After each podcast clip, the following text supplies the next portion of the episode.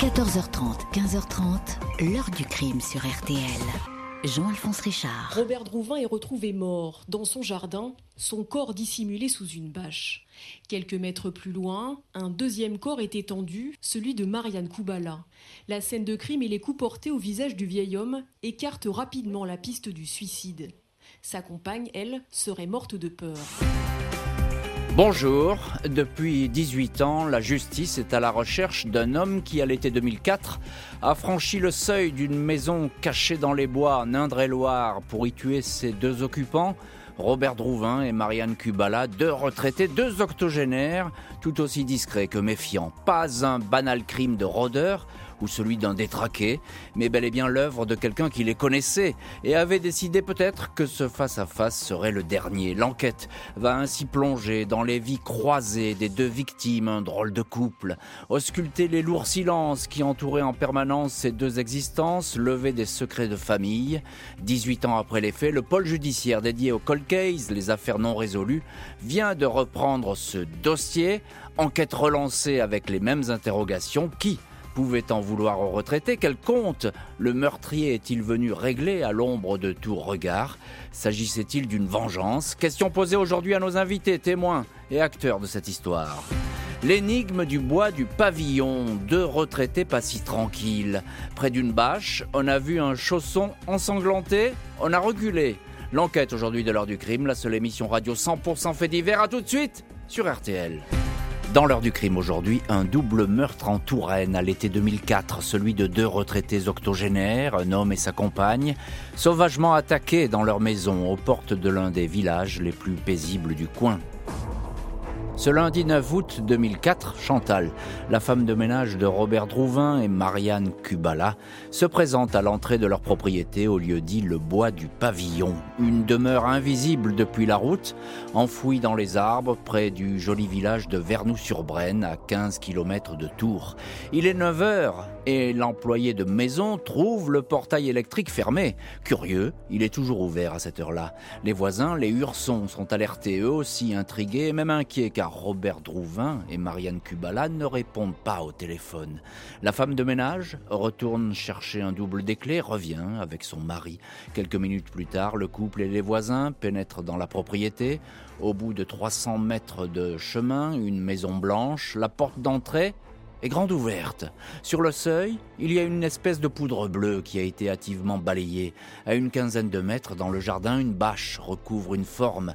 Il y a une pantoufle juste à côté. La femme de ménage reconnaît aussitôt celle du propriétaire. On a vu un chausson ensanglanté, on a reculé dira l'un des témoins. Personne ne va oser entrer dans la maison, les gendarmes de Vouvray sont alertés. Sous la bâche, ils découvrent le corps de Robert Drouvin, 84 ans, en chaussettes, chemise beige, pantalon bleu. Derrière un tas de bois, Marianne Kubala, 85 ans, gît face contre terre, sa chemise de nuit relevée, sa culotte abaissée. On voit ses fesses. Aucun doute n'est permis, le couple de retraités a été attaqué par quelqu'un qui les a surpris chez eux, entrés sans avoir brisé une porte ou une fenêtre. Rien n'a été cassé, aucun désordre ne règne dans l'habitation. Le crime s'est produit vers 8h, 8h30, peu avant l'arrivée de la femme de ménage. Robert et Marianne étaient en train de prendre leur petit déjeuner. La table de la cuisine en témoigne. Le café est encore dans les tasses. Les traces de poudre bleue aperçues sur le seuil, mais aussi dans le salon et jusqu'à un escalier qui mène à l'étage, sont celles d'un extincteur qui a été vidé. Robert Drouvin l'a sans doute utilisé pour se défendre et aveugler son agresseur.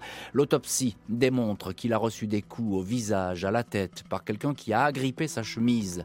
Il a reçu un coup derrière la tête, peut-être avec un marteau. Marianne Kubala semble avoir pris la fuite jusqu'au petit abri de jardin où elle aurait trébuché sur un parpaing. L'autopsie indique qu'elle a reçu du gaz lacrymogène, elle est morte par asphyxie, elle n'a pas subi de violence sexuelle.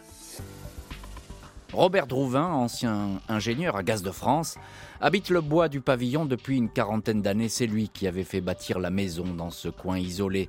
Il s'y était installé avec Marianne Kubala, présentée à tous ses visiteurs comme sa gouvernante, alors qu'elle est de toute évidence et depuis longtemps sa compagne.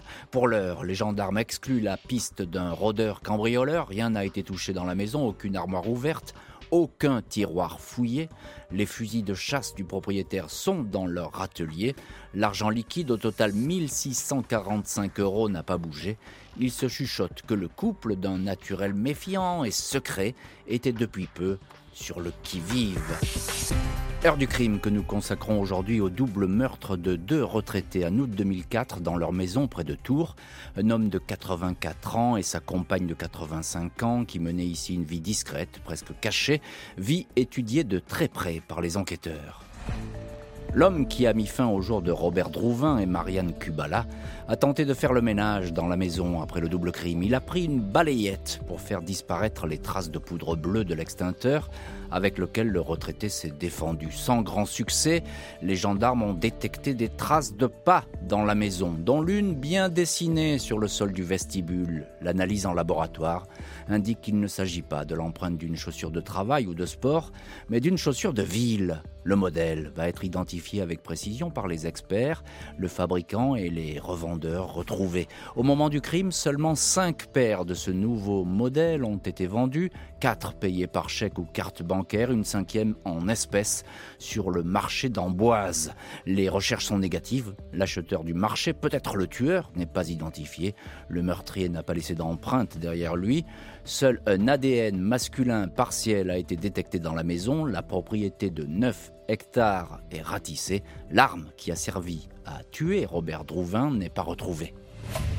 L'enquête de personnalité des victimes intéresse les gendarmes de la brigade de recherche d'Amboise. Dans le village de Vernoux-sur-Brenne, beaucoup ne connaissaient que de vue ce couple qui se tenait à l'écart de toute vie publique. Il fallait même leur téléphoner avant de venir leur rendre visite. Même les trois enfants de Robert Drouvin, nés d'un mariage, terminé par un divorce, était soumis à ce régime de suspicion. Le propriétaire surveillait sans cesse son domaine, se méfiait de toute intrusion, guettait le passage des curieux sur la route. Drouvin, fils d'une famille bourgeoise du Nord, ingénieur de formation, inventeur de plusieurs brevets qui lui ont rapporté beaucoup d'argent, a longtemps travaillé pour Gaz de France. Installé à Béthune avec femme et enfants, il a alors une réputation de coureur de jupons, à la fin des années 60, il a une aventure avec la bonne de la maison, Marianne Kubala, fille d'une famille très pauvre de mineurs polonais. Après son divorce, Robert Drouvin déménage dans la région de Tours et demande à Marianne de le suivre. Pendant 40 ans, elle va rester officiellement sa gouvernante, silencieuse, très gentille avec les visiteurs. Elle semble dévouée à celui qui est tout à la fois son compagnon et son patron. Quand Robert va faire le marché, on la voit rester assise dans la voiture, le plus souvent à l'arrière. Il la tutoie, elle le vous voit. Le propriétaire du bois du pavillon tient aux apparences, même si personne n'est dupe. Plusieurs témoignages recueillis par les enquêteurs disent que ce couple, d'un naturel méfiant et secret, était depuis quelque temps inquiet. Je trouvais mon père très soucieux, il ne voulait pas laisser sa gouvernante seule, il craignait quelque chose, témoigne le fils de la victime, Hubert Drouvin, qu'il a rencontré peu de temps avant le drame. Robert avait plusieurs fusils à portée de main, le numéro de la gendarmerie était affiché dans sa chambre, il semblait aux aguets. Marianne n'était effectivement pas rassurée. Elle refusait de rester seule quand son compagnon s'absentait. Elle louait alors une chambre dans un gîte de la région à une voisine. Elle aurait confié cette phrase prémonitoire On finira bien comme deux vieux au fond d'un bois. Dans l'heure du crime, un double meurtre en Touraine, celui de deux retraités, Robert Drouvin, Marianne Kubala, dont la vie commune cachait bien des secrets et des craintes. De qui avait-il peur? L'entourage des victimes intéresse les gendarmes.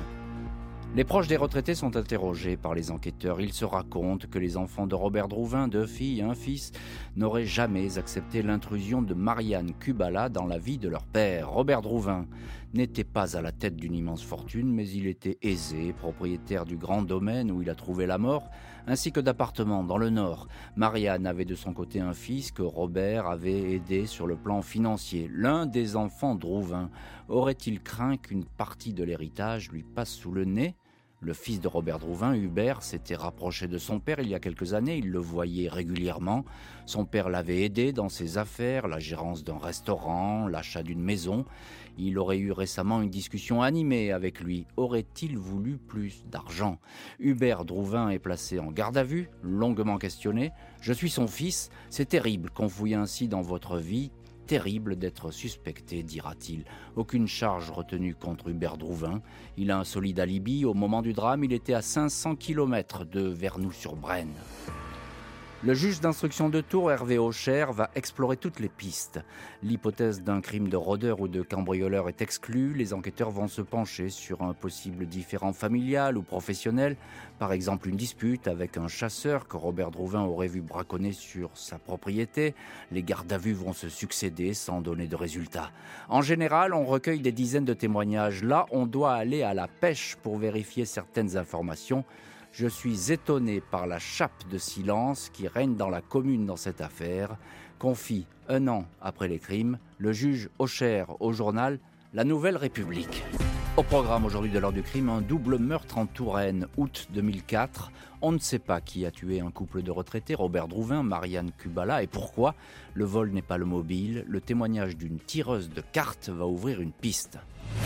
Après un an d'enquête, les gendarmes sont approchés par une voyante de Tours. Elle a des éléments à leur fournir dans le dossier du double meurtre. Elle raconte qu'un client à qui elle a tiré les cartes ne cessait de parler de cette affaire. Il semblait très bien la connaître. Il était à la recherche d'éclaircissements à travers le jeu de tarot. Elle a trouvé cet homme perturbé, très insistant. Le client en question est un ancien entrepreneur, un inventeur comme l'était Robert Drouvin. Il habite pas très loin de chez eux. L'homme qui a déjà fait des séjours en asile psychiatrique est réputé comme étant irascible, procédurier, pas très commode. Se serait-il disputé avec Robert Drouvin. Il est placé en garde à vue, son domicile perquisitionné, aucune découverte notable, pas de chaussures correspondant au pas du meurtrier. Il est relâché. Ce témoin va continuer à montrer un comportement troublant en fournissant notamment aux gendarmes des fiches qui comportent des éléments très précis sur le double crime pour les aider, dit-il, mais rien ne sera retenu contre lui. Mai 2012, après sept ans de recherche, un non-lieu est prononcé. Le procureur de Tours, Philippe Varin, indique que l'enquête peut être euh, rouverte à tout moment en cas d'éléments nouveaux. À son arrivée au tribunal, le magistrat avait relancé les investigations confiées à une nouvelle équipe, à savoir la section de recherche de la gendarmerie de Bourges, mais ces enquêteurs n'avaient pas trouvé le moindre indice pouvant les mener jusqu'à l'auteur du double meurtre. Dans l'heure du crime aujourd'hui, la mort violente de deux retraités en août 2004 en Touraine, couple qui cachait bien des secrets et se sentait menacé, tué par quelqu'un qui n'en voulait pas à leur argent. 18 euh, ans après les faits, le dossier est rouvert. Vendredi 16 septembre 2022, les magistrats du pôle judiciaire de Nanterre, dédié au cold case, les affaires non résolues, annonce que le double homicide de Vernoux-sur-Brenne va faire l'objet de nouvelles investigations. Une équipe d'enquêteurs va reprendre point par point toute la procédure avec toute latitude pour procéder à de nouveaux interrogatoires ou lancer des expertises ADN. Des éléments versés au dossier mais qui n'ont jamais parlé, traces génétiques partielles, empreintes de pas masculines, vont être réexaminés à la lumière de techniques récentes. Depuis le 9 août 2004, les enfants de Robert Drouvin et Marianne Kubala attendent que le nom de celui qui a tué leur père et leur mère apparaisse en pleine lumière. La vérité est-elle déjà dans un coin du dossier? L'enquête qui s'ouvre apparaît bel et bien comme l'ultime chance de le savoir. L'heure du crime, présenté par Jean-Alphonse Richard sur RTL.